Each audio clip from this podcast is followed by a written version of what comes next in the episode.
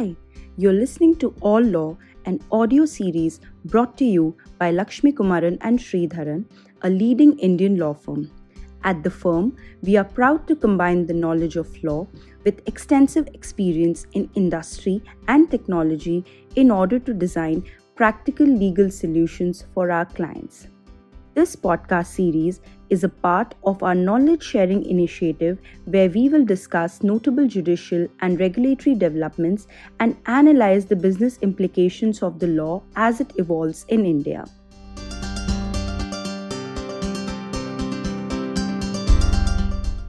Violation of Section 13 of the Income Tax Act, denial of entire exemption versus partial exemption.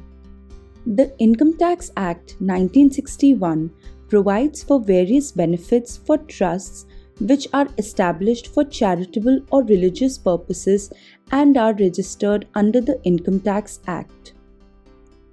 Section 11 and 12 of the Income Tax Act are the substantive provisions for exemptions available to religious and charitable trusts. The exemption provided for under Section 11 and 12 is, however, subject to certain restrictions provided under the Section 13 of the Income Tax Act. In this podcast, we would be discussing the implications of Section 13, which purports to deny the exemption available in certain scenarios.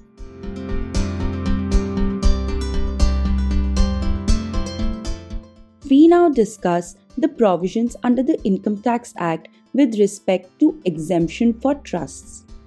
Section 11 and 12 of the Income Tax Act provides for exemption with respect to certain incomes earned by charitable or religious trusts. Certain incomes earned by such trusts are not taxable upon fulfillment of a few conditions. Such incomes are any income derived from property held under trust, wholly or charitable or religious purposes, to the extent to which such income is applied to such purposes in India, and any income in the form of voluntary contributions made with a specific direction that they shall form part of the corpus of the trust or institution. The expression charitable purposes is defined under Section 2, subsection 15 of the Income Tax Act to include relief to the poor, education, yoga, medical relief, preservation of environment, and the advancement of any other object of general public utility. The exemptions granted under Section 11 and 12 of the Income Tax Act are subject to the conditions mentioned in Section 12A of the Income Tax Act. Considering that the trust claims exemption under Section 11 of the Income Tax Act, it is important to understand the implications of Section 13, which purports to deny the exemption available in certain scenarios. The bar in Section 13, subsection 1, is that the income or property of the trust should not be used directly for the benefit of specified persons. Section 13, subsection 2 enlists certain specified circumstances where it is deemed that the income or property of the trust is used or applied for the benefit of specified persons. Section 13, subsection 3 defines specified persons, which includes the author of the trust, the founder of the trust, any person who has made a substantial contribution to the trust or institution, etc. Therefore, if a trust carries out any transaction directly or indirectly for the benefit of the specified persons mentioned in section 13 subsection 3 then the said trust will run the risk of losing out on the exemption provided under Section 11 and 12 of the Income Tax Act.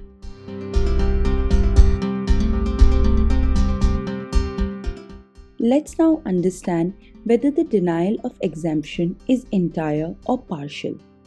A long drawn issue with respect to Section 13 is whether a contravention under Section 13 subsection 1 or Section 13 subsection 2 would lead to denial of partial or entire exemption under Section 11 and 12 of the Income Tax Act.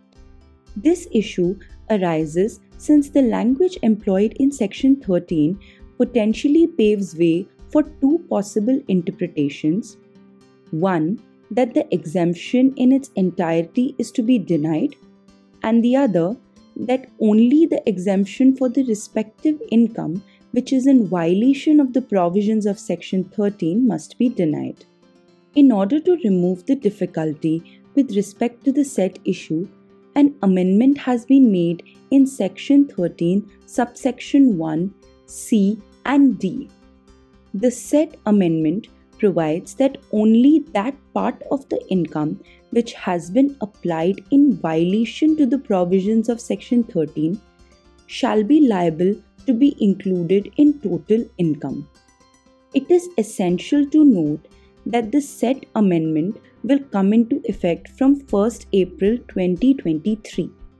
Therefore, the said amendment will be applicable prospectively from assessment year 2023 and 2024. Further, section 115 BBI has also been introduced by Finance Act 2002 to tax the income in violation to Section 13 at special rates, which would also come into effect from 1st April 2023. In light of the said amendments, the moot question is what would be the position for the said issue for the assessment years prior to 1st April 2023, that is, assessment year 2023 and 24. That is, for periods prior to the amendment being made expressly effective.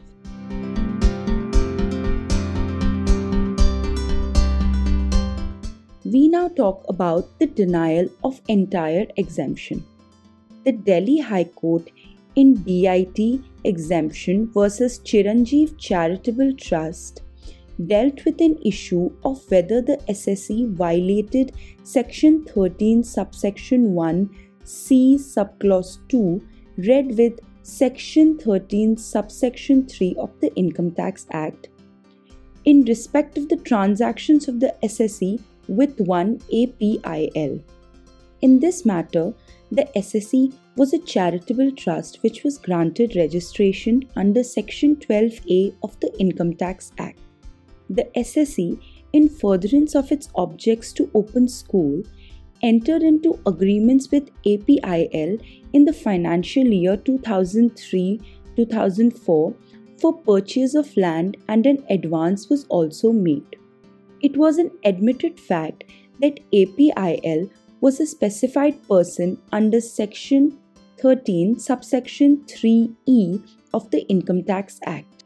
The payment made was treated as application of income towards charitable purposes in the said financial year. The assessee, due to various reasons, changed its mind and the agreements were cancelled, and the advance amount paid by the assessee was refunded to it in the financial year relevant to the assessment year 2006 2007. In deciding the assessment for financial year 2003 2004, relevant to assessment year 2004 2005, it was noted by the AO that the advance amount continued to remain with APIL for the whole financial year without any progress in the transaction.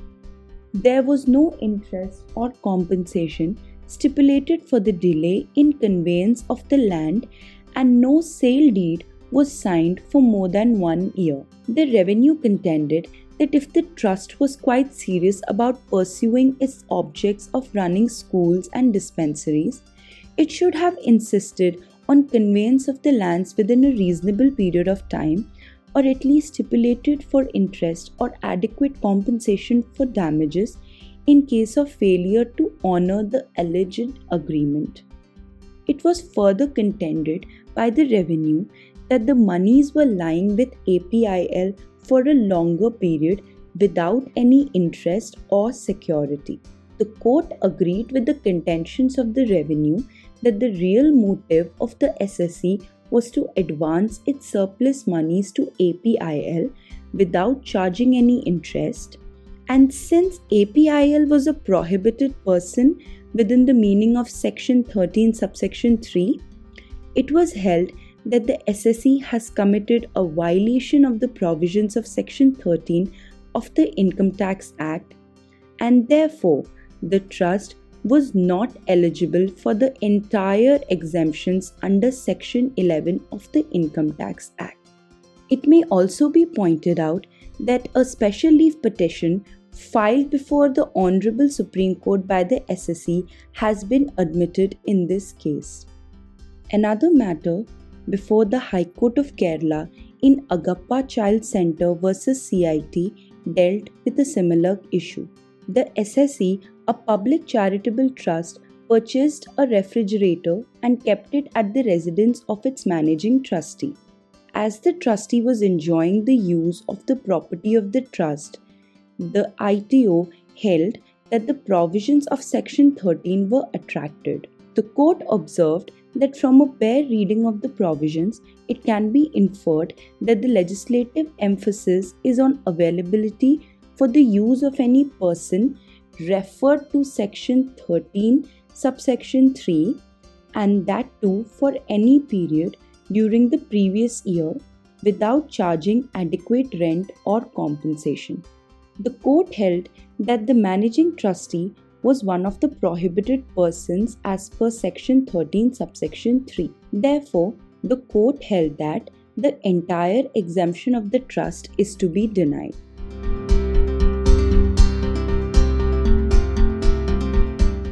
We now talk about the denial of partial exemption. The High Court of Karnataka in CIT versus Father Muller's charitable institutions dealt with a similar issue the assessee was a charitable trust running a large number of institutions. During the course of an inquiry, the assessing officer noticed that the assessee trust had advanced a sum of rupees 80 lakhs to J Limited, which was running a Kannada daily for the purpose of advertisements, printing, etc. The assessing officer opined that advancing of such a huge amount was in violation of Section 11 of the Income Tax Act. Hence, the assessee was not entitled for exemption for the said amount. The court observed that Section 13, subsection 1d makes it clear only the income from such investment or deposits which has been made in violation of Section 11, subsection 5 that was liable to be taxed and that violation under section 13 subsection 1d does not tantamount to denial of entire exemption under section 11 on the total income of the assessee trust.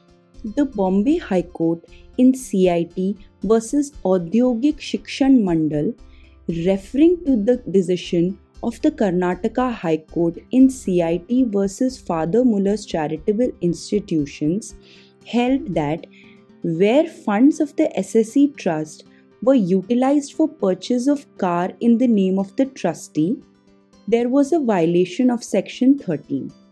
However, the denial of exemption under section 11 should be limited only to the amount which was diverted in violation and not the entire exemption under section 11 of the Income Tax Act.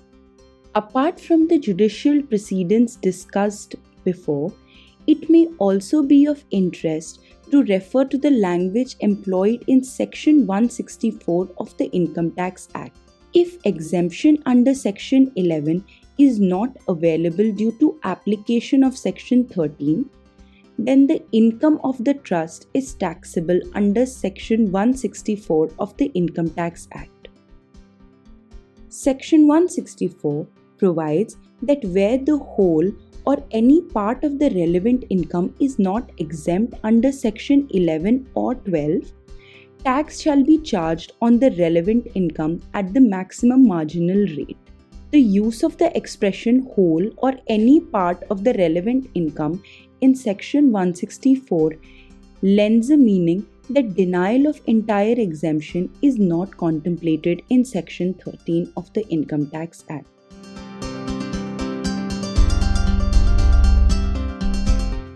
In conclusion, one may also take cue from the Memorandum to Finance Act 2022, which specifically provides that denying the entire exemption to the trust for a small amount of income applied in violation creates difficulties to the trusts and institutions. Therefore, even though the beneficial amendment to section 131C and D is to come into effect only from 1st April 2023, a view may be taken that denial of the entire exemption for one violation may be too harsh on the trusts which are run for charitable or religious purposes for assessment years prior to assessment year 2023 and 2024.